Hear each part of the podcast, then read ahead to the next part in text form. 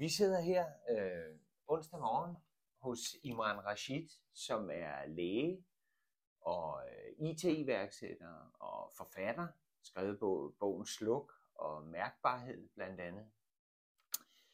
Velkommen til, Imran. Tak for det. det. Skulle, det skulle jeg måske næsten ikke sige, for det er jo det hos dig, vi er. Ja. Det er mig, der siger velkommen til. Jo, jo, tak skal du have. Det vi skal snakke om i dag, det er øh, den fysiske bog. Hvad Mm. den fysiske bog kan. Jeg har altid været fascineret af den fysiske bog, fordi det er det eneste medie, der ikke kræver et afspilningsmedie. Mm. Den er ligesom sig selv. I gamle dage med CD'en, det var ret kedeligt, hvis der hverken var højtaler eller en afspiller. Mm.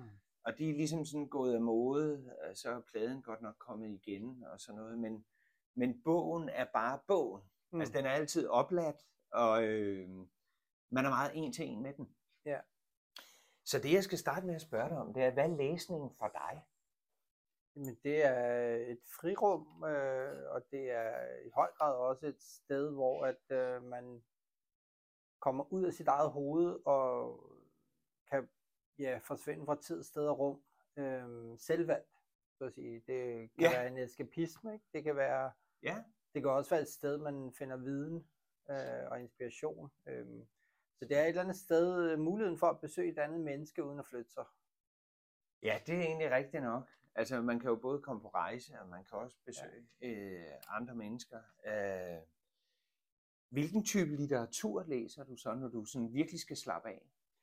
Øhm, det, det er meget forskelligt. Øhm, jeg vil sige, øh, ja, det, lige for tiden, der er jeg i gang med Jeanette Warbergs Ja. Inkernes Land. Ja, ja, ja. Den er rigtig god, øh, Ja. synes jeg, især fordi der er meget det der med stemningsskift og tidsperioder, og øh, hun er jo rigtig god til at beskrive den her sådan, forskellighed, der er imellem. Altså fordi hun har den enorme viden, ja. Altså det, der jo synes jeg er interessant ved at læse bøger, er, at, øhm, at øh, mennesker kan, altså man skaber selv billederne, og det betyder, Det er at rigtigt. bogen passer til hver enkelt person. Øhm, Ja.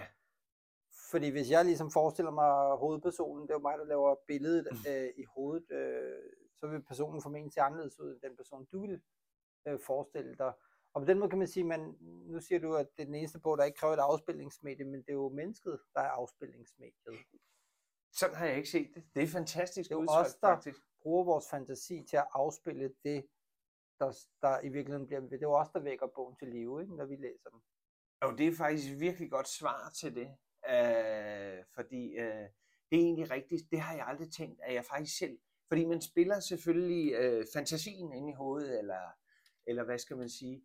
Jeg, jeg ved, i bogens sluk, der skriver du på et tidspunkt, at når man skal sove, Mm. så er det bedst med skønlitteratur. Mm.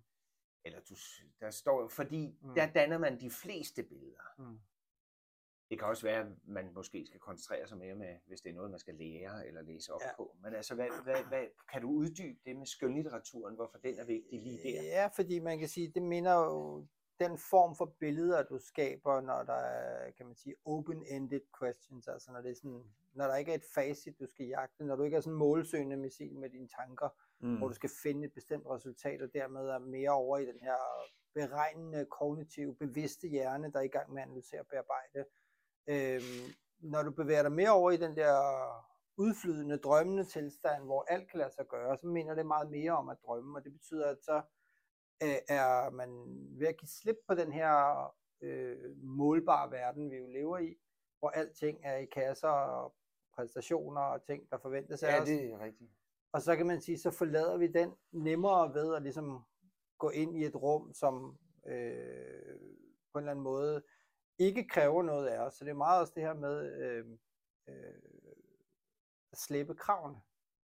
Det kan være Ja. en nemmere måde, når du går ind i et eller andet. Selvfølgelig kan det klart, hvis du læser en krimi, og den er er sådan en page-turner, og du ikke kan komme ud af den. Men, men det der med at i hvert fald øh, bruge lidt tid på at læse, hvor at fordi at hjernen den ligesom skal afspille de her sådan ting, når du, drø- når du drømmer, så er du også i gang med at bruge den her øh, hovedafspiller, om man vil. Ikke? Jo, det er rigtigt. Øhm, så, så, så tanken var lidt det der med, at- for at undgå noget, der kunstigt holder dig vågen øh, i form af digitale medier, som jo hele tiden prøver at hive dig. Altså det er jo lidt en togtrækningskonkurrence, ikke? Hvornår bliver du slæbt til den verden, du er i? øh, og falder i søvn. Og der er det nemmere at gøre det, når du, øh, når du egentlig bare står og spiller bold op ad en mur, hvis man kan sige det sådan, frem for en, der ligesom holder dig inde i kampen. Ja, det er selvfølgelig rigtigt, øh, og, og man kan sige, med bogen er det måske nemmere i højere grad, selvom det er en page-turner, altså at, at man kan godt lægge den fra sig sådan mere frivilligt, Ja. øh, hvor med de digitale medier, det du også siger i Sluk, det er, at, at øh, øh, de, algoritmerne er gode til at finde ud af, hvad der skaber endorfiner hos folk. Altså, at Mm. man, at man sådan Mm. hele tiden bliver Ja, øh, Ja, altså- får en eller anden kortvarig glæde ved, øh, Ja. Ved det der. Ikke? man kan sige, øh, vores hjerne er jo indrettet sådan, at du reagerer langt hurtigere og langt oftere, end du reflekterer. Det vil sige, at, Ja. øh, at øh, når du har et sanseoplevelsen, det er noget, der starter i bunden af hjernen, hvor du først reagerer på noget, noget får din opmærksomhed dernæst så begynder dit følelsesapparat at detektere, er der noget relevant i det, jeg har ja. ja. detekteret for dig. Og hvis det så er nemt nok at forstå, det er sådan en tredje barriere, der ligger i, om det er svært, eller om, altså, hvor meget kræver det af dig kognitivt øh, i forhold til at aflæse. Hvis du skulle sidde og læse en øh, svær tekst på tysk om statistik, så vil du nok give op lettere, end hvis det er et eller andet, der handler om dig. Din yeah, biografi, yeah. hvor nogen har sat sig ned og skrevet noget om dig. Så, altså, så relevansen for dig, og hvor meget, øh, what's in it for me, så at sige. Ikke? Altså, det er jo meget det, som, øh, som, som, som de digitale medier, de jo i høj grad, altså din telefon handler jo, det er jo ikke en iPhone, det er en iPhone, som jeg også skriver i ikke? ja, det gør det. Øh, fordi den handler om dig. Det er jo dig, dit liv som indhold, der ligesom er placeret på telefonen. Og der er det virkelig, virkelig svært at finde noget andet, der er mere relevant for dig, end det, der er på din telefon. Og det er derfor kampen den nærmest er ulige, fordi Ja, det er. at det er i virkeligheden, øh, mekanismen er jo ret enkel, ikke? Der er jo nogen, der finder ud af, hvad du interesserer dig for, fint nok, nu ved vi, hvad øh, den her person interesserer sig for, og så fortæller, for, prøver, tester man af, hvad, hvad kan få vedkommendes opmærksomhed, og så finder man også ud af, okay, folk som ham, der går op i, i, i, i det her, det her, det her, de går også op i de her otte andre ting, og så begynder man lige pludselig at have indkapslet folk i en øh, relevansboble, om man skal kalde det det, ikke? Altså, Jo. hvor du simpelthen bliver derinde, fordi du simpelthen er kommet i eventyrland, ikke? Det kan jeg også se på mig selv, hvis man åbner et nyt socialt medie. Nu er TikTok blevet kæmpestort, ikke? Ja. Og for nogle år siden var det Snapchat, der sådan vandt mere indpas. Og i starten, når man åbner sådan et medie, så ved den jo ikke noget om en. Så er det ligesom, så tænker man, hvorfor ser jeg det her? Hvorfor ser jeg det? Men efterhånden, så man får liket sig igennem nogle ting, så er det ligesom om, man bliver præsenteret for det på alle medier. Jamen det de gør, det er jo i virkeligheden, at de finder ud af, øh, de kigger på din adfærd, og så finder de ud af, hvordan dine følelsestangenter de fungerer, og så spiller de på dem for at holde dig fanget. Ja, det, det er vildt. Og det, er, det kan en bog jo også, hvis den er en page-turner, men ikke på den måde. Den er jo samme algoritme Den for, handler ikke for om dig. alle. Den handler nemlig ikke om mig. Og, øh. og det er et selvvalgt projekt, når du går i gang med at læse en bog. Det kræver noget af dig, det er dit tempo. Du bliver ikke trukket med, Nej. så at sige. Ikke? Altså, du er i gang, og plus i og med, det, altså, det er jo din egen afspillingshastighed, der sætter begrænsningen for, hvor hurtigt du, du kommer igennem den. Ikke? Så det er i dit tempo, det er altid tilpasset dig. Du er aldrig hævet med, så at sige. Du sidder ikke og venter, ej, hvad må der sker på sidste side, fordi du skal jo igennem alle de sider, der er, før du kommer frem til sidste side. Det skal man. Øhm, og så, så, så er der også bare den taktile del af det. Altså det er dine fingre, de læser jo også. Det er jo ikke kun dit hoved og dine øjne, det er dine fingre også, der læser. Du bestemmer selv, hvornår du skifter side. Og det betyder, at dine hænder faktisk også læser bogen. Og alt, alle de her sanser, der er involveret i det, øh, lyden er, Det er rigtigt. altså alt det. det er jo med til at forankre oplevelsen øh, i, i, i kroppen. Så bogen bliver lige pludselig, der er jo også noget forskning, der viser, at øh, jo tungere en bog er, jo mere vi, vigtig, øh, vigtighed vil man tillægge den. Det er fuldstændig rigtigt. Det, det kender jeg fra også bogtrykkerkunsten. Der er mange små tricks, man kan gøre for Ja. at øh, give noget. Give, altså det, det, jo tungere en ting er en vare, også bare, Ja, jo mere værdifuld er den også. Øh, øh, så det kan, det kan jeg kun give dig ret i. Nu sådan ellers for at skabe ro i hverdagen, vi snakker meget om bøger. Er der andre tiltag, du gør for sådan at, at få dig Ja, ned i altså?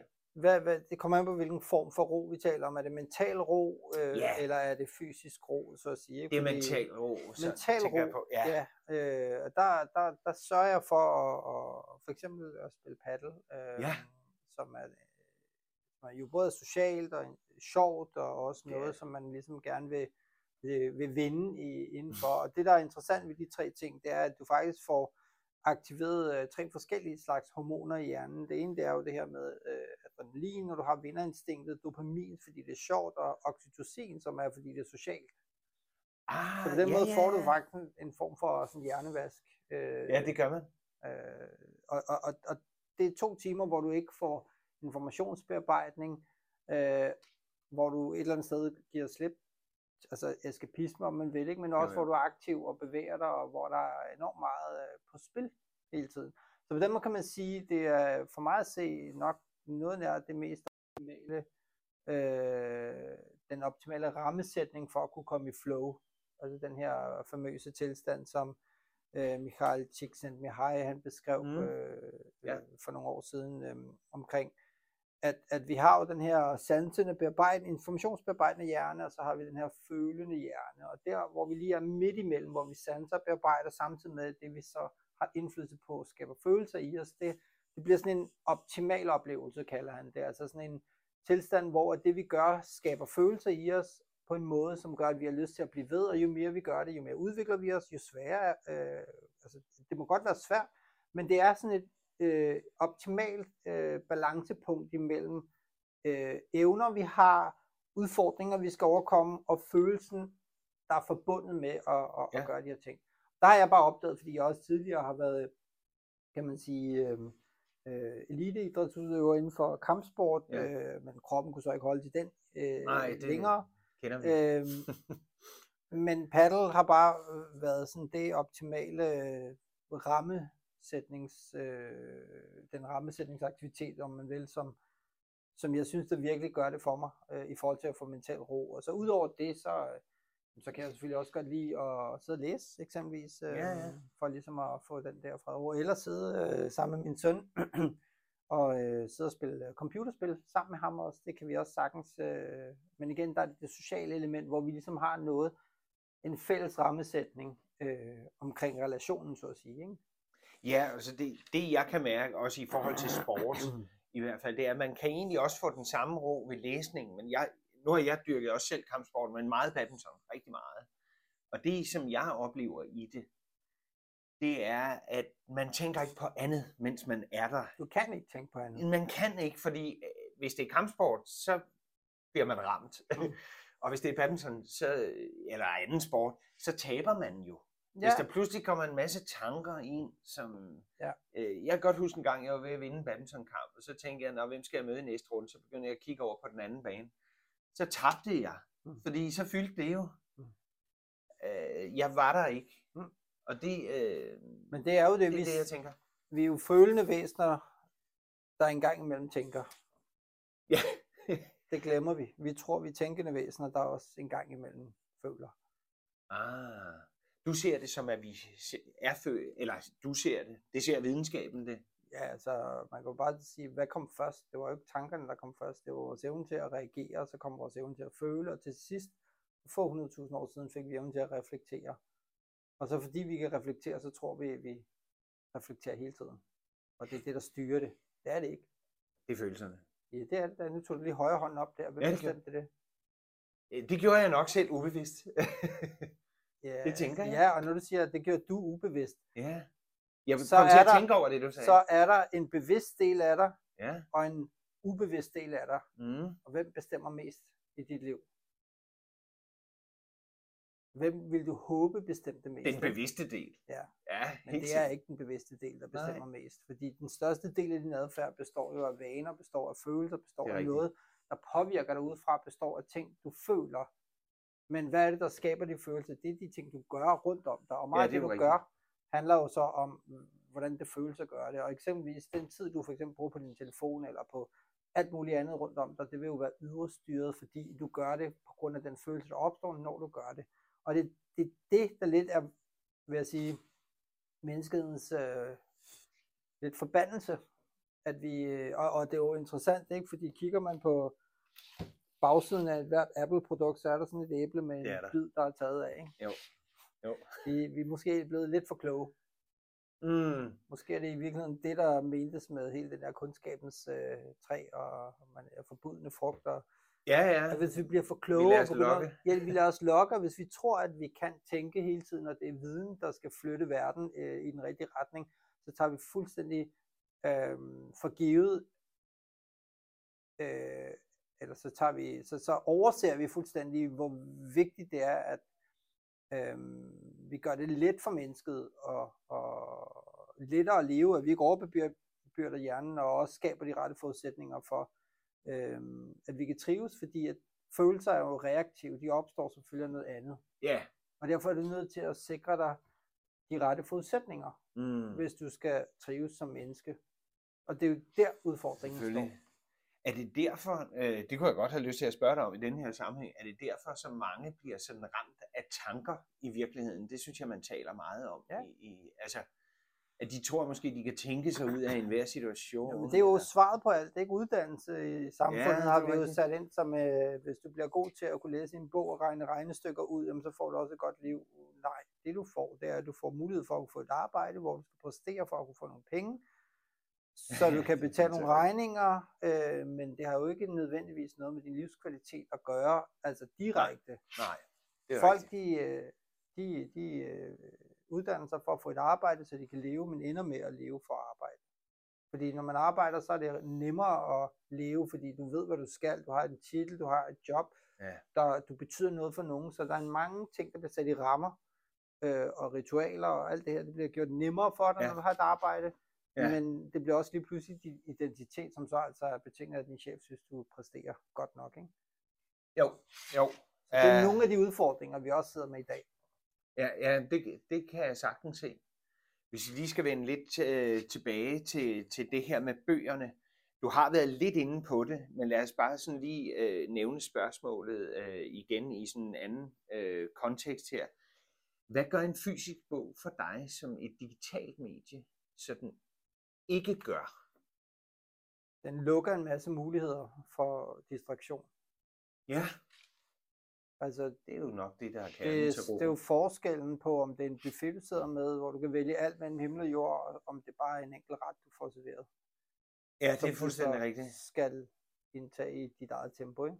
Jo, Ja, eller i virkeligheden er det nok ikke engang... Øh, altså det er forskellen på, om du sidder med et running sushi med, de vælter forbi alle de ja, retter ja, der. præcis, hvor Ja. ja. du kan vælge mellem alt, Ja, ja.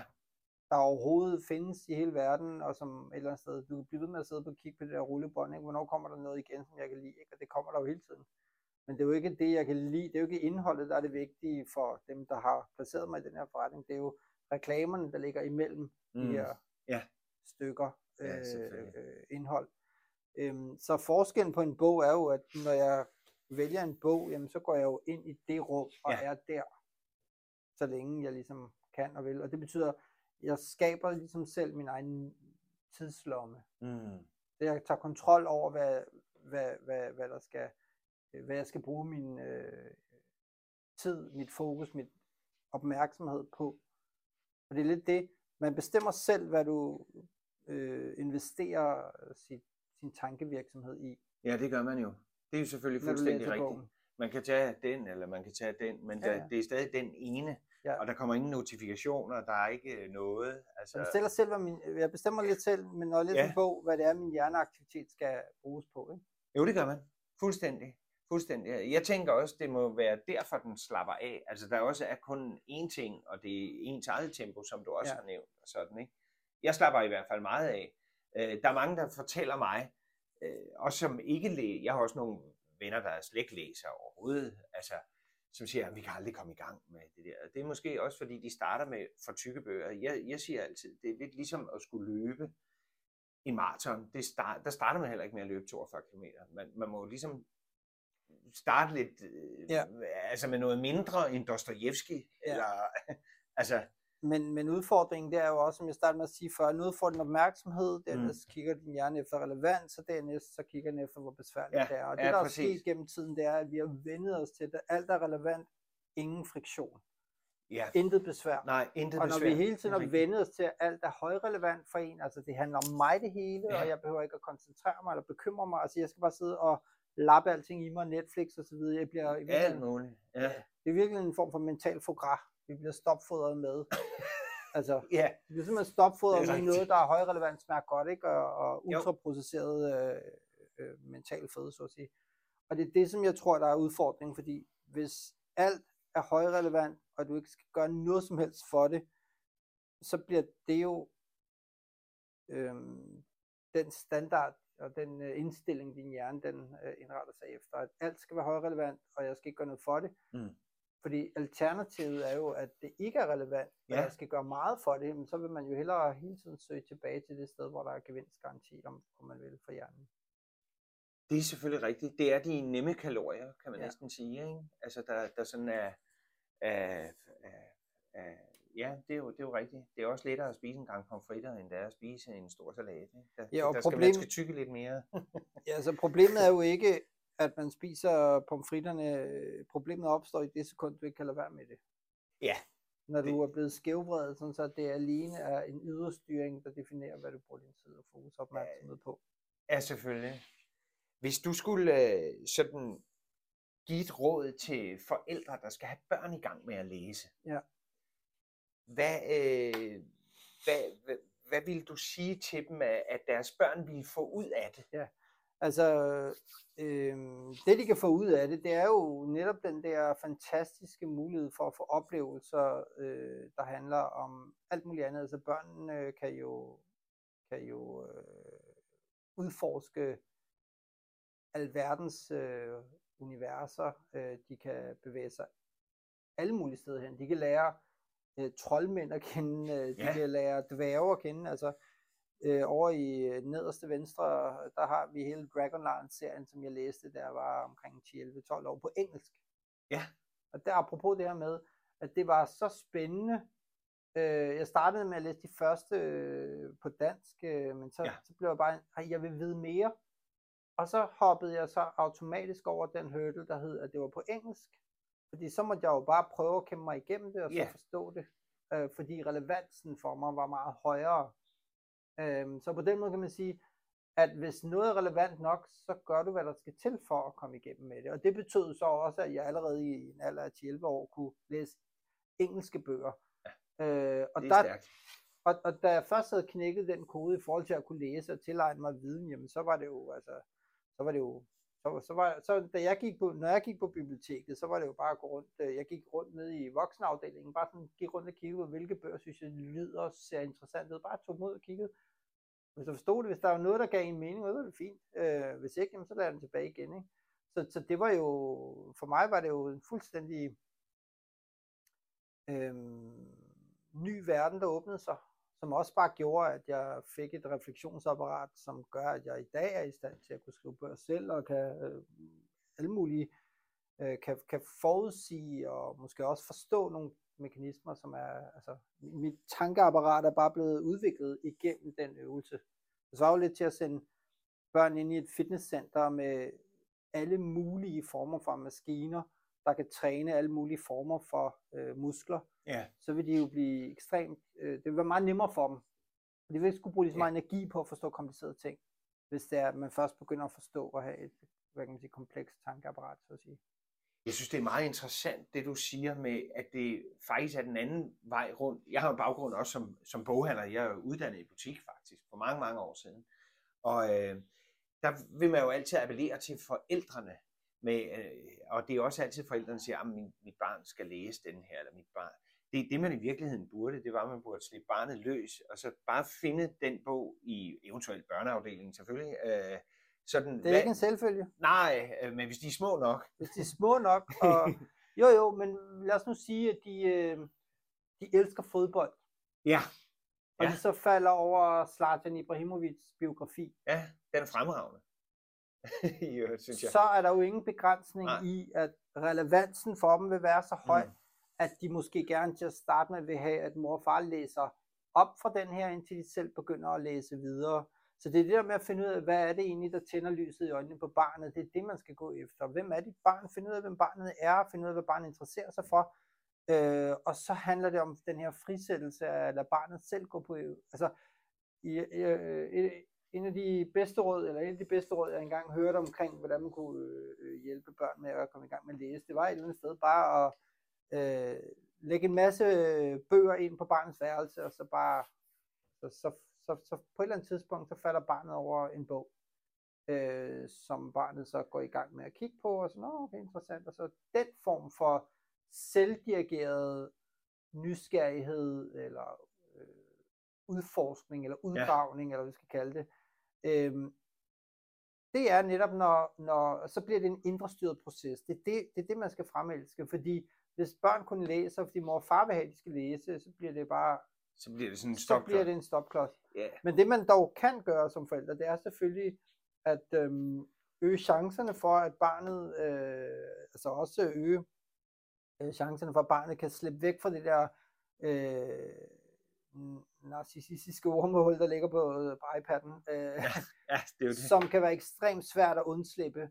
Øh, fordi netop igen, at der vil være øh, enorm kæmpe øh, relevans uden nogen, øh, altså det er ligesom slikbutikken, den, Ja, du, ja, er du går rundt i en slikbutik, og Ja. mor og far vil have dig til at spise gulerødder, ikke? Ja, det er svært. Ja, eller ovenikøbet have dig til at spise noget, der ikke smager godt, for eksempel. Så har man udfordringen, og der er man nødt til at skabe nogle rammer øh, for, altså så må man bare sige, nu øh, ingen skærm øh, i den her periode, og så i stedet, så, altså der, man er simpelthen nødt til at passe på med, at børnene ikke bliver skævvredet fra start i forhold til deres relevans, fokusevne og øh, i det hele taget det med at kunne sidde stille. Øh, for altså, det er nogle af de forudsætninger, der kræves for at kunne læse en hvilken bog. Det er, at du ikke føler dig dum, når du sidder og læser den. Og det vil Ja. du gøre, hvis det er, at du ikke på den måde har øvet dig på at læse. Det vil man nemlig, og det, det, det jeg oplever, det er sådan næsten den anden vej rundt, det er, at der sådan godt kan være sådan en lidt åndssnoppethed omkring at læse bøger. Mm. Hvor jeg jo synes, at man behøver ikke flashe sådan de store litterater, at man har læst dem og sådan noget. Man kunne lige så godt flashe, at Barbara Cartland, hun var indtil uh, J.K. Rowling, verdens ja. mest læste forfatter. Ja. Og det er ikke sådan højdragende, Mm. øh, men det er underholdende Mm. øh, på en eller anden måde. Nå, Øh, men det er jo bare folk, de har brug for eskapisme, ikke? De har brug Ja. for øh, nogle, nogle tidslommer, hvor der, der ikke, altså, hvor, hvor man simpelthen bare kan træde skridt tilbage, øhm, og ikke nødvendigvis øh, være øh, i gang med netop at, altså, man skal glemme sig selv, det er jo virkelig Ja, selvforglemmelse. det skal man. Men, øh, det, det er lige præcis, og det, det gør man, altså når man først kommer ind i bogen, så husker man jo kun sådan hovedpersonen og øh, alle de andre fantasier, der kører rundt om, omkring hvilket hus, og så når der er beskrivelser og sådan noget, ikke? eller tanker. Ja, Jeg synes, man lærer utrolig meget. Øh, Jeg har lært rigtig meget skønlitteratur. Ja. Ja. Altså også om det at være øh, bedre leder, for eksempel, eller bedre, bedre til mange ting, fordi man kommer ind i hovedet på andre. Ja. Øh, øh, det synes jeg er helt klart, og Ja. det, øh, det er helt klart en opfordring til alle. Der er en masse forskning omkring bøger, som jeg har set. Men det kan være, at du kan bekræfte nogle af de udsagn. Altså, øh, nogle forskere har opdaget, at det nedsænker de stressniveau kan, ja. øh, markant at læse øh, skønlitteratur, for Mm. eksempel. Kan du bekræfte sådan noget? Altså det er også nogle studier, jeg har set, ikke? Ja. Øh, hvor at man sammenlignede øh, kortisolindholdet i kroppen, øh, altså efter man havde udsat nogle øh, forsøgspersoner for øh, øh, en stresstest, hvor de tager hånden ned i iskoldt vand, så kan man så måle øh, kortisolniveauet oh, i ja. deres krop efterfølgende, fordi de får sådan en chokrespons, så at sige. Og så efterfølgende havde man to grupper, hvor den ene gruppe røg på Facebook, den anden gruppe sad og læste bøger. Ja, Og den øh, forskel, man så, hvor med at deres øh, kortisolniveau faldt, var højere, når man læste bøger, end når man var på Facebook. Og der mener psykologerne, der udført forsøget, at det skyldes, at når du er på Facebook eller sociale medier som sådan, så er dit selvbillede i princippet under konstant angreb. Nogen, altså du er i gang med at blive bedømt. Så det der med, ja det at man slapper af på sociale medier, vil svare til, at man slappede af på scenen øh, i X-Factor. Det gør du jo ikke. Der skal du jo præstere. Der er nogen, der kigger på det. Du bliver bedømt. Der er nogen, der, altså, er du god nok? Og det respons, altså hvor dit selvbillede er under angreb, fastholder kortisolniveauet på et højere niveau i kroppen i forhold til det med stress. Men selvfølgelig handler det også om, hvad du, hvad du laver. Hvis du sidder og bruger en meditationsapp, så er det klart, så er det jo så en selvvalgt Ja, bog, om man vil, eller Jo. en selvvalgt aktivitet, som bliver afspillet, øh, men som altså også øh, på en eller anden måde skaber rammerne for, at du aktivt kan nedbringe øh, dine mentale belastning, om man vil. Ikke? Jeg har jo også sådan et uh, virtual reality, altså VR-briller med meditationsapps i, og det er, det må jeg sige, det, altså, det er øh, nogle ret syrede oplevelser, man kan få af, hvor man ligesom kommer op på en eller anden planet, og sidder i et totalt med lyde og alt det der. Øhm, men igen, det som jeg også bare nogle gange tænker, det er, at øh, man skal også, altså, der kan være mange ting at hente i den digitale verden, men, men belastningen, du vil jo stadig skulle bearbejde informationer, ja. du vil stadigvæk have det her cognitive load, som jeg taler om nogle gange. Ja, det... Øh, altså hvor, hvor du er nødt til at, det er det, der skaber stress over tid, for vi er ikke bygget til at tænke, vi er bygget til at øh, agere i en verden, som er lidt nemmere at have med at gøre, øh, end at vi hele tiden skal prøve at analysere og bearbejde os igennem den. Ja, ja. Vi er ikke bygget til at tænke, så så i virkeligheden, så hvad er vi så bygget til? Jamen, vi er bygget til at reagere og reflektere ja. i en, i en øh, altså vi er bygget til at reagere på ting, som øh, skaber de hensigtsmæssige følelser i os, altså det med at føle sig tryg, det med at føle sig som en del af et fællesskab, det med at føle, at det man laver har betydning for noget. Altså vi, vi, det er der, vi er bygget til at øh, bruge vores intellekt til at forudsige øh, og planlægge, øh, men ikke at skulle være på vagt og analysere og bearbejde hele tiden. Det er jo det, der lidt er sket. Ikke? Du har altid adgang til alle katastrofer i hele verden. Ja, og man får rigtig mange informationer bare i løbet af de første ja. fem minutter, man næsten ja. står op. Det første, de fleste ja. gør, det er at tjekke telefonen. Ja. Øh, og inde på flere apps, øh, sådan ja. indimellem. Ikke? Jo, jo. Og, og det, det er nemlig noget, som jeg tror, der er lidt øh, den udfordring, det moderne menneske har, øh, som, som et eller andet sted baserer sig på de her to dele af hjernen, at vi, groft sagt kan man sige, vi tænker for meget, vi føler forkert. Ja, ja. Og det er det, der gør, at vi bliver syge af det. Ja, hvad vil det sige, når du siger, at vi føler forkert? Kan du uddybe det? Det er de forkerte følelser, der bliver trigget i os af vores øh, omgivelser vi er ikke gode nok, selvværd bliver ramt, øh, vi skal konstant præstere, vi er ja. usikre, vi er utrygge, vi er ensomme. Øh, ja, det er også rigtigt. Så alle de ting er jo et resultat af den verden, som vi har skabt omkring os, de omgivelser, vi befinder os i, øh, langt hen ad vejen. Og det er med ikke sagt, at det er sådan for alle mennesker hele tiden, men det er langt hen ad vejen, at du er i en verden, hvor øh, du har adgang til alle mennesker øh, i lommen, men du kan alligevel føle dig ekstremt ensom. Øhm, altså, yeah. har jo, i, i, Danmark, bare, I Danmark hver aften er der 1,2 millioner danskere, der spiser aftensmad alene, hvor de ja, 300.000 mennesker vil ønske, at de kunne, altså det er ufrivilligt, ikke? de vil gerne spise sammen med andre, det kunne være din nabo, du ved det ikke, fordi du snakker ikke med ham. Det er rigtigt, det er rigtigt. Så sådan nogle ting, synes jeg, er problematiske med den måde, vi har indrettet os på. Altså, jeg synes, det er befriende, når man møder folk på gaden, der sådan vil snakke med en. Jeg synes, mm. det er fantastisk, man stiller sig op. Øh, sådan. En gang så havde jeg en konkurrence med mig selv, når jeg gik tur med min hund, dengang vi havde en hund. Uh, at hvor mange kan du nå egentlig at tale med på, på turen, ja, ja. eller smile til, eller sådan noget. Men det er jo også, det altså hundeluftning er jo også et helt særligt, altså her på Frederiksberg, der kender alle hinanden på, ja. på deres hunde, fordi det er sådan en nem enabler. Ja, altså, det er man har noget til fælles, ikke? så kan man, man snakke eller... sammen. Ikke? Jo. Og det, det er jo, i virkeligheden har vi jo alle sammen noget til fælles, men, men vi har bare så travlt, så vi ender med at, at gå forbi hinanden. Øh, ja, faktisk. Selvom at man lidt kunne oversætte ordet samfund til, at man skulle finde sammen måske. Ja, det, det er rigtigt. øhm, det er det, rigtigt. Det, så der er lidt nogle udfordringer i den måde, vi er indrettet på, tænker jeg. Jamen, det er der helt klart. Der er også noget andet forskning, du nævner det også i sluk, det her med skønlitteratur, før man skal sove. Mm. Der er så mm. mange, jeg kender, og jeg gør det også selv, øh, sådan falder i søvn sådan et minut efter, man ligger med en bog. I forhold til, hvis det er en iPad, så kan man jo i timevis bare ja. køre der ud af han altså, så falder man i søvn. Det er jo selvfølgelig ikke, fordi det er usundt. Det var lidt irriterende, hvis så, så er der langt til slutningen, ikke? Øh, når at læse en halv side mm-hmm. eller så. Men, men over tid øh, kan, kan man virkelig regne med, at hvis man læser sådan, altså bare en halv side ned, eller to minutter eller sådan noget, så, så, så er kroppen faktisk i stand til at holde hvile i, i 8 timer.